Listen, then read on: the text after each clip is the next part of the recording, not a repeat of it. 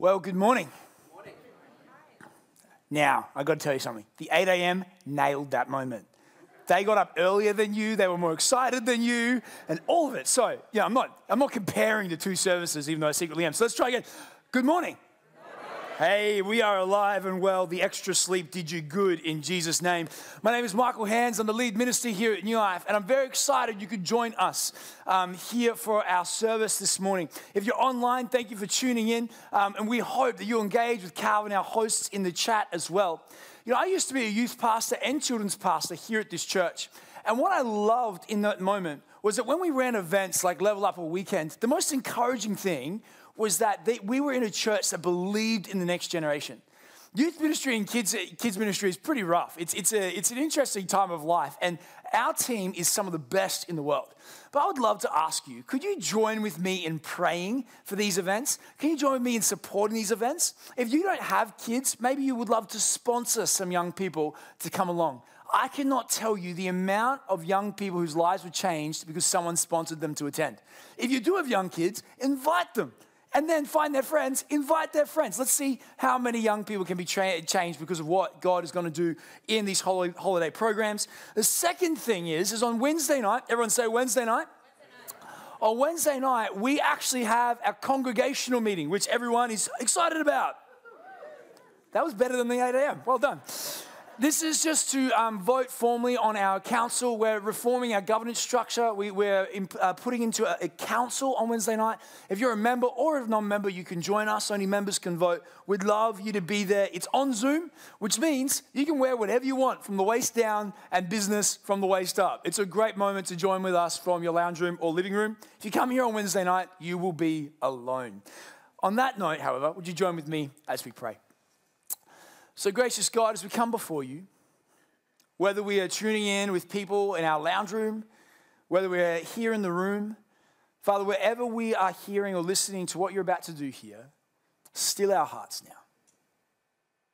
Center us. Turn down the distractions of this world that we might turn up the voice of your Holy Spirit.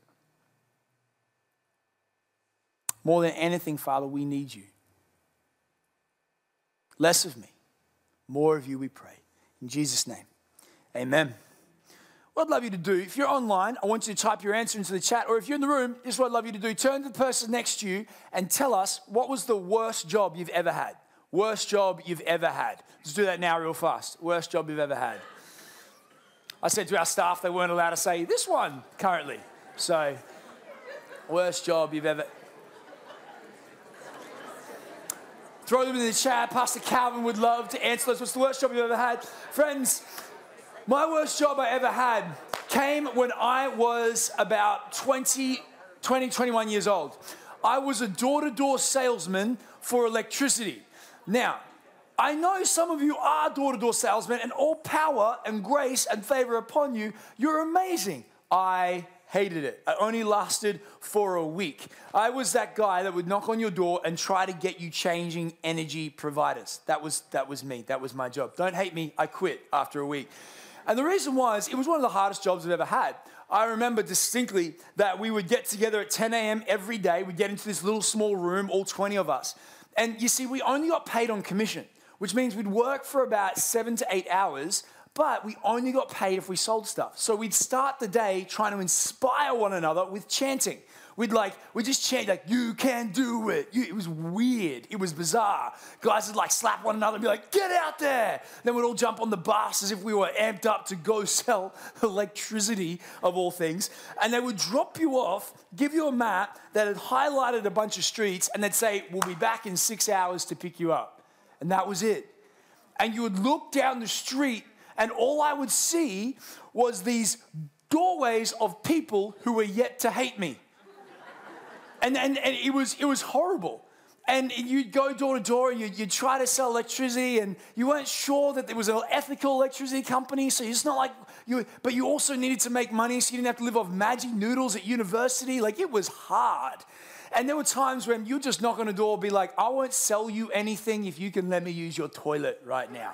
When people come to my door, I am overly gracious to them because I know what it's like to be. I give them a can of Coke, I encourage them, like, you can do it, buddy. And I'm like, he's probably not going to last. Like, like, I just know what it's like. But I remember one day distinctly, I was getting trained by a certain guy, and we'd gone to a couple of houses, and they'd said no. He's like, dude, do you want to just like sit down?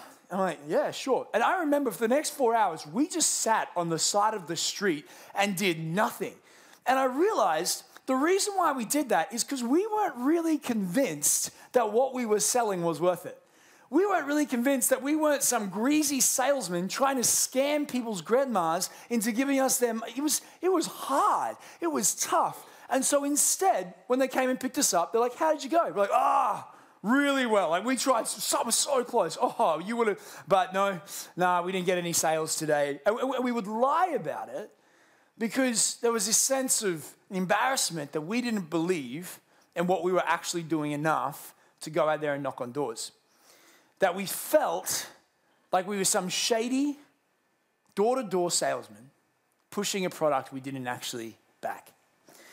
Now, why is that important for today? Because when we talk about sharing our faith, sometimes I think Christians can feel a little bit like shady door to door salesmen pushing something that we like for us, but we're just not sure if it's for everybody else. And, we kind of like, well, I just, don't, I just don't want people to think like I'm shoving anything down their throat. And, and so what we do is that on Sundays, we're like, yeah, everyone should know Jesus. And on Mondays, we're like, I hope no one asks me a question. And the truth is, often this is because we've had bad experiences with people who share their faith. We've seen people force it upon others, use bad tactics, tactics of car salesmen to share their faith. And we're like, I don't want to be that person. Because of our negative experiences with evangelism, we choose not to evangelize. But maybe we just need to reframe what it means to talk about Jesus. Timothy Keller says it like this Bad evangelism says, I'm right, you're wrong, and I'd love to tell you about it. Good evangelism says this hey, we're, we're both wrong. And, and I'd love to tell you about how Jesus can make us both right. Now, I'm not going to unpack this statement other than to say there's a shift in position from one of authority and power that looks down and one of camaraderie and companionship that says, hey, let's both look up. And, this, I think, is a shift that God wants to move in our hearts. That, friends, we are not selling people Jesus. We are not trying to use shady techniques to scare people into relationship with God.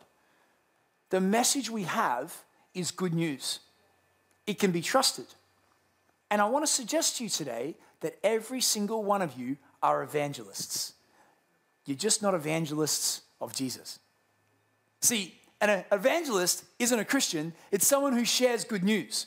And I actually think we all like sharing good news. Some of you are evangelists for essential oils. You think essential oils are the best thing ever. That if they get lavender and a bit of you know uh, rose oil and combine them together, you will your house will smell lovely. Now I have essential oils in my house. I'm not throwing a dig at you, but if you ever met anyone that's, that loves essential oils, you cannot talk with them long before they tell you about essential oils. Anyone relate to that? Anyone next to them sell essential oils? No, I'm kidding. But some of you are evangelists for your fitness routine. You're on a keto diet and you think everyone should be on a keto diet. So you tell everyone about your keto diet. Or you're doing intermittent fasting, you're like, this has changed my life. And so every time you have a conversation, it's like, let me tell you about my intermittent fasting. Some of you watch Netflix and you got a great TV show. You're like, oh my gosh, I got to tell you about this TV. It will change your life. Me, I'm an evangelist for a movie, a musical named Hamilton. Has anyone seen Hamilton? What is going on, people? Only three of you put your hands up. Go subscribe to Disney Plus. Maybe not. Maybe, uh, I should promote a different company. Hey, listen, if you can watch Hamilton at some stage in your life, it is worth it. Great musical. If you work at New Life, I literally ask everyone, have you seen Hamilton? You, it's part of your job. Go home and watch Hamilton. Come back and talk to me about it. Why? Because we share things that we believe are good news. We share things that we're passionate about. And so, what is the disconnect between essential oils, your fitness routine, Hamilton, and Jesus? How come there are things that we do that we love telling everyone about, But when it comes to faith, we love to keep it to ourselves. It might be that we got raised up with like, hey, two things you don't talk about in polite conversation is religion and politics. In my world, I see that the two things most people talk about these days are religion and politics. And so I think we need not be afraid of this. We need to learn how to have the conversation better. In fact, I believe that God is calling us to have conversations that matter. Every single one of us in your workplace, in your family, in your, in your social life has been positioned with purpose as an ambassador for the kingdom of God. See, last week we talked about what it meant to be an ambassador. And to be an ambassador doesn't mean you just live a certain way, it also means you carry a certain truth, that you live a message, that we all are able to put language to why we believe what we believe. So, why don't we? When that person asks, Hey, what did you do on Sunday? How come we stammer? Uh, I mean, hung out with a bunch of people in a room, and then like we went to the beach. When someone questions you about your views on faith, why is it that our heart starts to race a little bit faster? Or is it just me? How come sometimes you're at that moment, you're like, don't ask, don't ask, don't ask the question? Oh, they asked the question. Now I know there are some of you who are like, that's not me. I'm 100%. Ask me the question. I dare you. Let's go. I've got an answer. But for the rest of us mere mortals, it's challenging. Why? And I want to suggest I, like us all, we're afraid. We're afraid. We're afraid that we don't know how to answer. We're afraid that our answer will be insufficient. If we're in the workplace, we're afraid that our answer will, our answer will offend, that it might hurt the future of our careers, that we'll embarrass ourselves or, or even maybe embarrass Jesus. We're afraid that it will change our relationships. And so many people, in my experience, don't want to talk about faith because we are driven by fear. And I just want to say today, that's okay. Join the club. There has never been a moment when I've shared my faith with someone that doesn't know Jesus where I have not been shaking in my boots. In fact, today, I'm going to read a letter to you from a man named Peter who knew the power of fear, but also calls us to challenge it. In the book of 1 Peter, the disciple who you may know as one of the followers of Christ, he talks to people and says, Hey, listen, we should not be afraid. He's writing to the church in Asia Minor a couple thousand years ago, and he's saying to them, Listen, I know you're facing persecution. The church in Asia Minor was being oppressed and persecuted by the Roman Empire. And so Peter writes a letter to strengthen their backbone, to give them courage, and to kind of motivate them to be propelled into the world. He says this He says, who is going to harm you if you are eager to do good? Peter writes. But even if you should suffer for what is right, you are blessed. Do not fear their threats. Do not be frightened. Now, think about who he's writing to. Peter is writing to people who, when he says, Who's going to harm you? their first answer would be the Romans. They did it yesterday. I can prove you, I've got the bruises. He's telling them, You don't need to be afraid. Who is Peter to tell others, hey, don't worry about being afraid. Don't let it drive you. What gives Peter the right? What gives Peter the right? See, Peter knew the power of fear. Peter knew the power of fear. In fact, he knew the power of fear when it came to relating and talking about Jesus. Because I reckon in the back of Peter's mind was a moment that went down in history as maybe Peter's greatest shame. Peter's not writing hiding his failures, he's writing knowing the world knew what he did. Oh, what, what did Peter do? Well, in Luke chapter 22, when Jesus has just been arrested at the Garden of Gethsemane, Peter, his disciple, has been following him for three years. A couple of years before he wrote this letter, he's been following Jesus for three years, thinking that Jesus was going to march on Rome. It was upwards and to the right. Miracles were aplenty. Everything was going to go well. And then he sees Jesus arrested and imprisoned and taken to court in front of him. The man he'd given his three years of his life to is now in chains by the very empire he came to depose. And Peter finds himself in front of the high priest's house around a fire, kind of like the ancient water cooler of his day. And he's surrounded by civilians, he's surrounded by people who have all kind of gathered for the trial. and they ask him that question. You know, the one you hate. Hey, you're a Christian, aren't you? Hey, oh, you go to church. Hey, don't you have a faith? What do they say to Peter? Hey, you know Jesus. What happens in that moment is fear wins. Peter, in a moment, goes, I don't know what you're talking about. Then another person comes to Peter and goes, No, no, no, I saw you with him. I, I don't know what you're talking about. Then another girl says, No, no, you're one of the Galileans who were with Christ. He says, I don't know this man. Three times he denies him. Why? Because he was courageous? No, because he knows what you know. Fear is powerful. And in a moment, it stole his courage.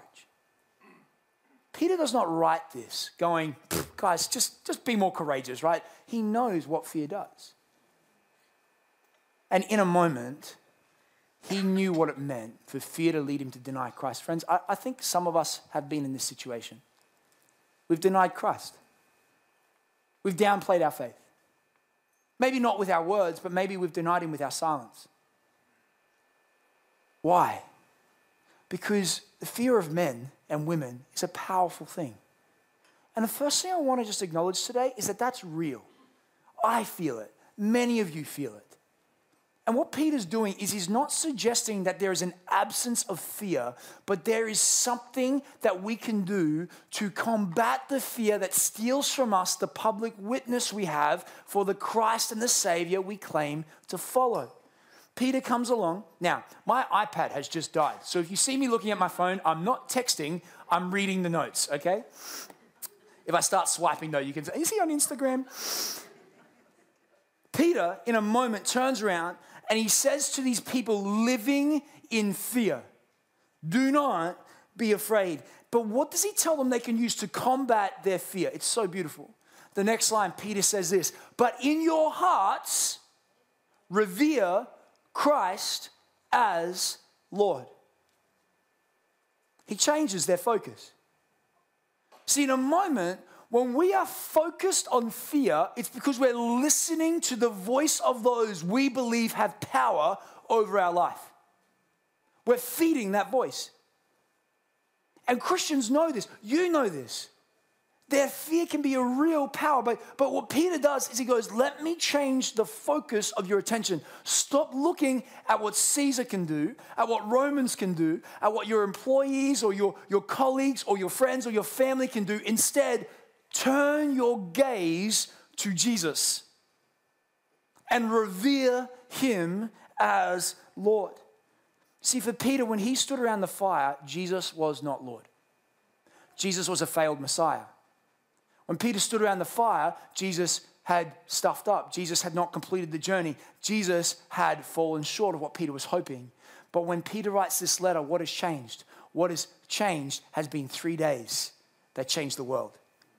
This Messiah, who Peter thought had failed, gets pinned to a cross in the ultimate act of defeat. But he doesn't stay there, does he?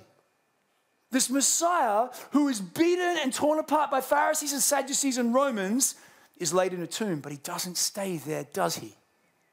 See, the Messiah that Peter denied would rise from the dead, ascend to the throne, and reveal himself to Peter as not just a good man, but the King of kings and the Lord of lords. And Peter says, Don't do what I did, know who he is.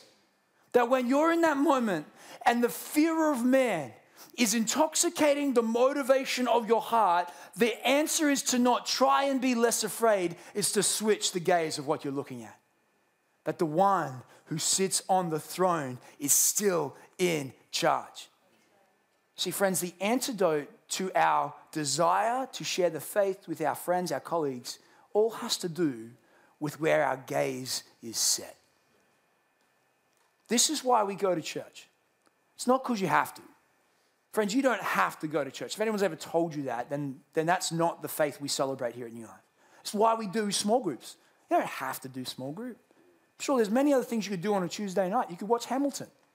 You don't have to pray. You don't have to read scripture. Why do we do these things? Well, because I'm trying to be a good Christian. Being a good Christian is not the aim. what we're doing here is we're trying to remind ourselves and fill our hearts with who Jesus is. If you want to have conversations that matter, then the first step is this you've got to know the Savior. You've got to know Him. And you can't know Him without uh, submitting yourself to going, hey, I gather with other Christians that we might know who Jesus is. I read my word that I might know the character of God. That's why we're reading the Bible this year. That's why we started in Genesis. It's not because we thought it would be easy, but because we wanted our picture of God's character to be full. That when we read Genesis and we read, hey, in the beginning, God created the heavens and the earth, we remember that in John 1 it also says, in the word was in the beginning was the word, and the word was with God, and the word was God, and the word was Jesus. We remember that the one who sits on the throne was the one who weaves stars together for a living, is the same one who propels you into your workplace and is not afraid of what your colleagues think about you. He is in charge, he is in control, and he is reigning. This is why, friends, we need to make sure we don't just know about Jesus, but we know Jesus. That he is your friend, he is your Savior. He is your King. So, the question I want to ask you today is Do you know Jesus? Not about Him. Do you know Him? Because when you know Him, you know that you're filled with such a boldness because the Lion of Judah is in your corner. What is filling your gaze? What is consuming your mindset? What t- speaks to you in that moment? Because ultimately, Edward Clowney says it like this The antidote to fear of men is awareness of the Lord Himself. There are some of you here today who don't know Jesus. And you're going, I have to know what? Who's this Jesus? I want to let you know if you hang around here long enough, it will be impossible for you to attend new life and not hear every week about this man named Jesus. Because he's not an idea for us. He's not a figment of our imagination. He's a real historical figure who still lives and reigns on the throne. And we worship him. And he can change your life. Can I tell you how I know that? He changed mine. There are so many people in this room. I was going to say millions, but then I realized there aren't millions of people in this room.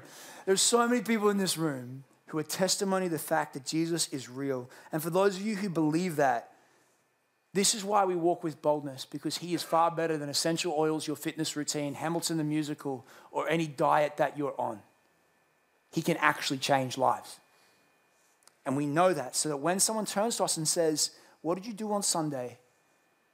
Are you a person of faith? Or there is that moment when we know our friends and our family are walking through a time of trial and we sense that provocation in our hearts to go, I know a better answer and a better way and a better truth. We remember what it says next, what 1 Peter says, once you've revered Christ as Lord, what happens next? He encourages, always be prepared to give an answer to everyone who asks you, to give the reason for the hope that you have.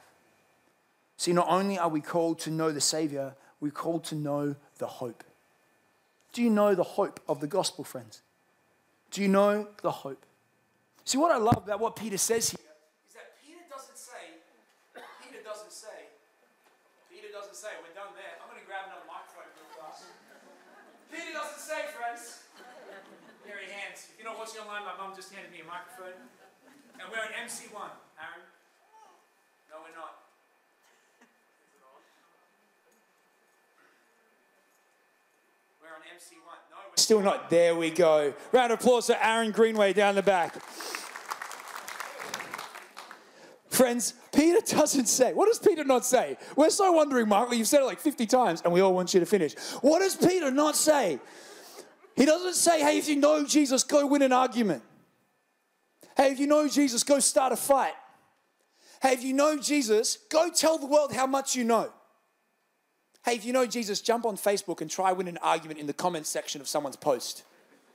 Just sidebar, can I just help? Just, I don't know if you're one of those people. I've never met anyone who has had a Facebook conversation and changed their mind.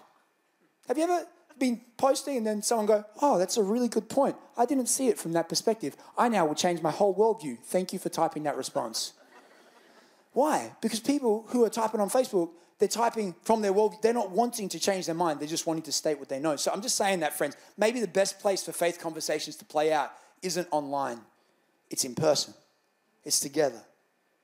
What does Peter say?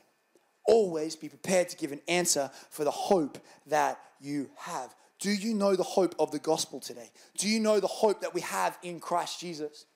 One of my biggest griefs as a pastor, but even my biggest griefs as, a follower of Jesus, just about me, is something I call gospel amnesia.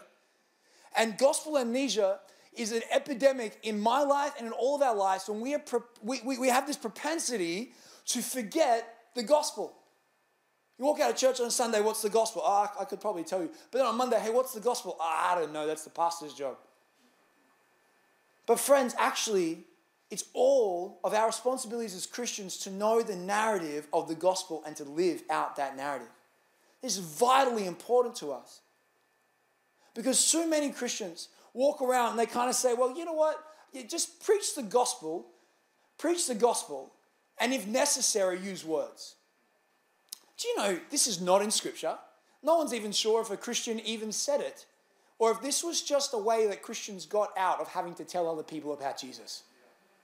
Now, what's it, the heart of this is live a life that means when you talk about the gospel, people aren't confused. But there is nothing in the Bible that says you don't need to know how to talk about Jesus. But I think maybe part of the reason why we don't is because we're not sure what the hope is. Friend, hope is something that is only ever needed in suffering. No one who's walking through a good time needs hope, because hope is the joyful certainty that the future will not be as bad as the present. And Christians should be a people of a great hope, of great hope. But do you know the hope that we have? There are two forms of this hope that we need to marry and know and inhabit. The first one is this Do you know the hope of the gospel story? If someone was to ask you what the gospel is, what would you say? When I was young in children's church, they, they made us make these little things called the wordless gospel. I don't know if you remember these. But if you did, you would probably grew up in church. And it was literally this little colored book with five green, five colored pages on it. Each one was a different moment of how you could share the gospel in a minute and we would race each other to try to share the gospel in a minute because someone thought that what people wanted to know was the gospel in a really fast pace said to them in a way they didn't ask for. Right? And so we would just like memorize. Well, green stands for the Garden of Eden, and, and gold stands for this, and black stands for sin. And, and, and what ended up happening is that we, we had a really kind of limited view of what the gospel was which meant that we were really only reinforcing people's understanding of Christians, that we weren't able to contextualize the good news of Jesus into their situation. This is why this year we started in Genesis, because the gospel of Jesus Christ doesn't start in the book of Matthew, it starts in the beginning. And in the beginning, we find the good news is this guess what? God created this world on purpose, and you with purpose. That he didn't create this world to be consumed by evil and suffering and sin. When we see evil and suffering, it is not the way of God's good order, it's the way of his broken order. That God wants things to flourish and to thrive, the environment to be taken care of and to blossom and grow, for people to cherish and love one another. This is the way things are. And then we should welcome people going, well, why is it not that way? Because the gospel tells us evil and rebellion entered the world, not through some outside force, but an inward force of our hearts. The way I talk about sin with people is I call it selfishness because sin is a religious word that's true and right, but people understand selfishness because they see it, not just out there, they see it in here. I say, hey, are we not all selfish? And when people talk like that, people are like, yeah, we are. What's wrong with the world isn't out there. What's wrong in the world is in each of the human heart. And it's the, it's the need for us to be center and for us to be self absorbed and self promoting. And selfishness broke the world. We weren't created to be selfish, but selfless.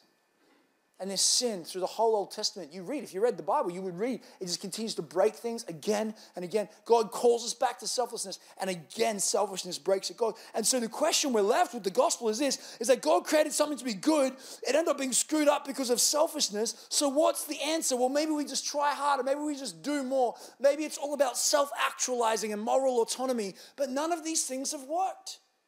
And so we find Jesus stepping down off the throne of, uh, throne of heaven and stepping into the story as a human. And here's the beauty about Jesus when you're talking to someone that doesn't know the gospel, Jesus is the greatest stumbling block. Because the greatest stumbling block isn't creation, it's not revelation, it's who do they think Jesus was? Because non Christian and Christian historians all agree he existed. So you can't walk past him and just think he was a good guy. No, he was either a madman or the Son of God. And so the thing which really should we center every gospel translation or, or message we ever talk about is who was Jesus to you? And Jesus died a death we should have died after living a life we could not live. Why? Because his love for us was so great. Not so we could get out of hell and get into heaven, but that we might partner with him in bringing heaven to earth. We need to stop using hell as a means to scare people into the kingdom of God. I believe in heaven and I believe in hell. But Jesus' hope is not that people might be scared away from hell, but lovingly inspired and drawn into the goodness of his repentance and grace. That there is more for them, that we don't have to wait for eternity. We can live life now with Christ. And he gives us life and life to the full. Have you been living life to the full? And finally, that one day, if there's still suffering and evil in the world, all we know is that God isn't finished yet. For one day, He will redeem all things. That one day there'll be no more cancer. Amen. There'll be no more sickness. There'll be no more pain. No more refugees. There'll be no more people fleeing. There will be safety, security, redemption, and peace. Friends, when you know the gospel like that, you can weave people into the story and be like, let me tell you the picture of the kingdom. We need people who know how to inhabit this world, but not only for themselves. Not only do we need to know the gospel, the gospel hope of the story, we need to know our hope in the story of the gospel. See, statistics tell us that the greatest way that you can win someone to Jesus isn't by telling them information, but by telling them your story. What people need to know is not all the information about God, but that you are a living example, example that Jesus Christ is real and he still raises dead things to life. The most powerful testimony you bring into the world is your own. How many of us have not prepared or known the story of Jesus' work in our hearts? And some of the reason, I'm just, I don't know if the Spirit's just, I didn't say this in the first service, I'll say it in this one, 10 a.m. You get extras, it's awesome. And we'll still land on time. But there's this moment where I think maybe we don't want to talk about God's testimonies because we're in the middle of Jesus working out our testimony with us. We're in the middle of some hard moment or some difficult moment. But can I be honest? Sometimes the world doesn't need a nice, tied off testimony. The world needs to know how God is working in our mess, in our doubt, in our anxiety. That even though we feel like we lack right now, God is still good and we still choose to follow Him. So there are three questions that I think every Christian should know an answer to. What was your life like before Jesus? You can answer this with one sentence, or if you're that kind of a person, with three hours. However, you want to do that. I would suggest go shorter than three so they don't like hate talking to you for the rest of your life. But what was your life like before Jesus? Mine, I grew up in church. So I fall into the trap of thinking I don't know life before Jesus, but I do. I grew up thinking that the way into the kingdom of God was by praying a lot, by going to church a lot, and by being really proud about how squeaky clean I was. I was a terrible sinner and a terrible Christian all at the same time. But then there was a moment when God revealed to me that He actually wanted to show me how pride was actually pushing me away from Him and being part of the problem, not the solution. So, how did I come to know Jesus? When I was 13, I remember for the first time being broken by His grace, being realized I am not good enough on my own. But then at the age of 21, sitting in the back of this church and having God say to me, Michael, I love you no matter what. You can never change that love, and weeping and being broken by the grace of God for the first time. How's my life changed now? My life is so different because my value and worth does not come what people think about me, but what Christ has won for me on the cross. That I am loved and forgiven, not because I can preach well, but because I am loved well by God. And I know my story. And I share my story actively when asked, because, friends, it's the greatest testimony I have. Because who can tell me that didn't really happen? Friends, hang out for a long enough time, and I pray you'll see Jesus in some part of my brokenness. You'll know God. What is your story? What is the hope that you have? Friends, you're not only just called to know the Savior, know the hope, but finally, Peter finishes with this. He says, But do this with gentleness and respect, keeping a clear conscience so that those who speak maliciously against your good behavior in Christ Jesus may be ashamed of their slander. He says something interesting here that as you go about talking to people about your faith, do it with gentleness and respect. Can we just be honest, sometimes the last thing the Christians in the world are known for is gentleness and respect. Sometimes we're known more for aggression and pride. But when I look at Peter, I go, everything I've read about you, Peter, says that you're not a gentle or a respectful person. I don't even remember in the Garden of Gethsemane, they come to arrest Jesus. Do you not know how Peter reacts? He's not feel free to take him, my friends. No, he whips out his sword and chops off a dude's ear. There's nothing gentle or respectful about that. Is that what Peter, is he saying we should all carry swords around and chop off people's? No, not at all. But something shifted in him. You see, when, when we just go out in our own strength, we don't operate in gentleness and respect. These are fruits of a life with God. These are fruits of a greater thing. How can Peter, this brash, arrogant man, suggest to others that we can talk with gentleness and respect? Because when you read the book of Acts, you see Peter not a person of aggression, but of humility and gentleness. What's changed? What's changed in Peter? It's simply this Acts chapter 2. See, Peter in Acts chapter 2 moved from knowing about Jesus to knowing Jesus.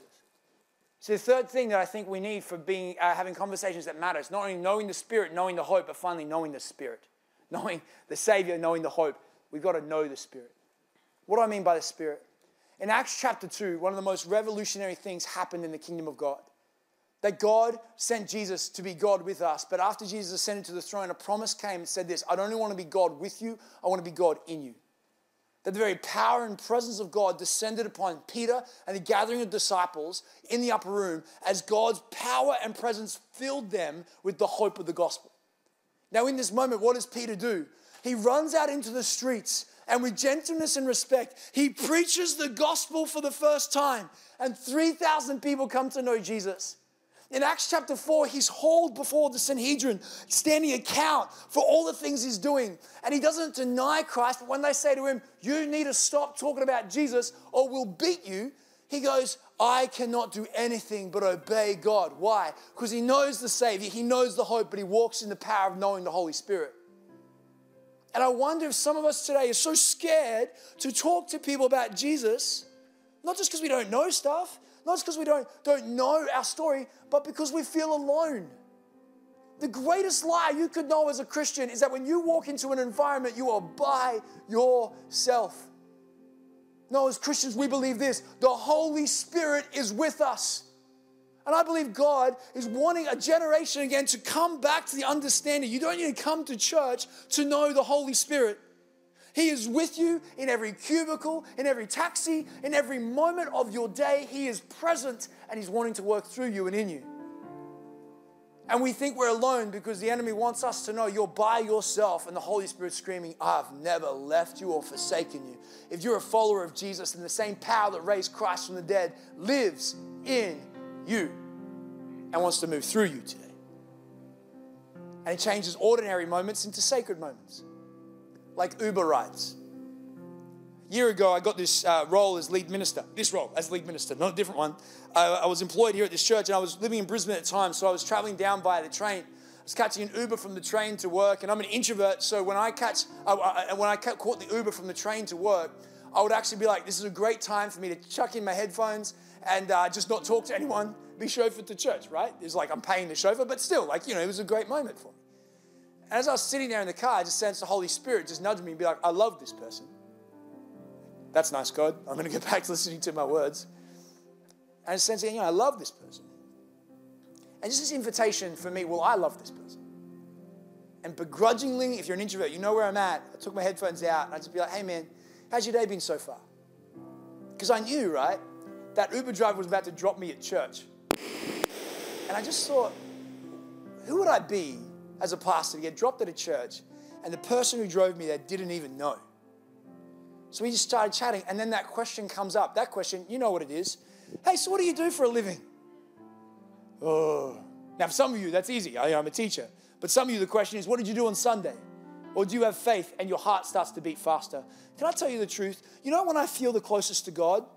It's not necessarily in church. It's usually by myself in the morning when I'm spending time with Him, or this when I'm in the middle of being obedient to His voice. Some of us feel far away from God because it's been a long time since you stepped out. But in that moment, when my heart's beating fast, I'm like, Jesus, I don't know what to say. I've got gospel amnesia. I'm forgetting everything. I just sense this peace and clarity of the Holy Spirit is the one who saves. The Holy Spirit is the one who goes before. He is with me right now. I'm just going to step out. If I screw it up, guess what? He's powerful enough to save it. So we start talking about Jesus. One time, a guy and his family moved over here from overseas. They had no community. I was able to invite him to church. He was like, Man, I'm so thankful for that. Thank you. Another time, I met a dude who didn't believe Jesus was real, had a really bad conception of Christians. I was able to talk with him about it and just like tell him, hey, you know, that Jesus is someone who I believe loves, not hates, who doesn't want to uh, support this religiosity that you think Christianity is about. And we were having this beautiful conversation. Now, honestly, I don't know where each of those guys or, or women are, but I know this that in that moment, I was ready because the Holy Spirit was with me. And you have a moment tomorrow. Are you ready? Because uh, I finished with this one story. Billy Graham ran a crusade many years ago, and this uh, businessman gave his life to God. And as this businessman gave his life to God, he, he, uh, he decided to go join a local church. At this local church, what ended up happening was he realized that the elder of the church was his business colleague for 23 years. He went up to him, he said, Have you been coming to this church for 23 years? He's like, Yeah. The whole time we worked together, you've been a Christian? He's like, Yes. And he said to him, And you've never told me. He said, Oh, I'm so sorry. He said, No, no, you don't understand. He said, I've respected you so much and have loved working with you so much that I thought if you weren't a Christian, then I don't have to be a Christian because you're such a good guy. Why didn't you tell me? For 23 years. Friends, there are people in your world today who need to know the reason for the hope you have. And maybe they're thinking they don't need Jesus because you don't need Jesus. What would it be like to let them in behind the curtain and be like, I wouldn't be surviving without him? If you don't know Jesus today, I want to let you know this. He can change your life. He makes dead things alive, He makes old things new. He forgives the past and gives us a promise for the future. And that can be your hope today. If you do know Jesus, this is your hope. This is your story. This is your call. Would you stand with me today? I ask if you would just join with me as we pray. Jesus, we come before you now, and I just ask that you would just begin to stir in us. Begin to just stir in us a passion for the gospel, for your truth, and for your hope, that we would wait upon you I sense that some people in this room have a name on their hearts and someone God's been calling them to love well and, and create opportunities to talk about the gospel. And, and I just want to remind you that that's the Holy Spirit calling you to partner with Him, not go on your own.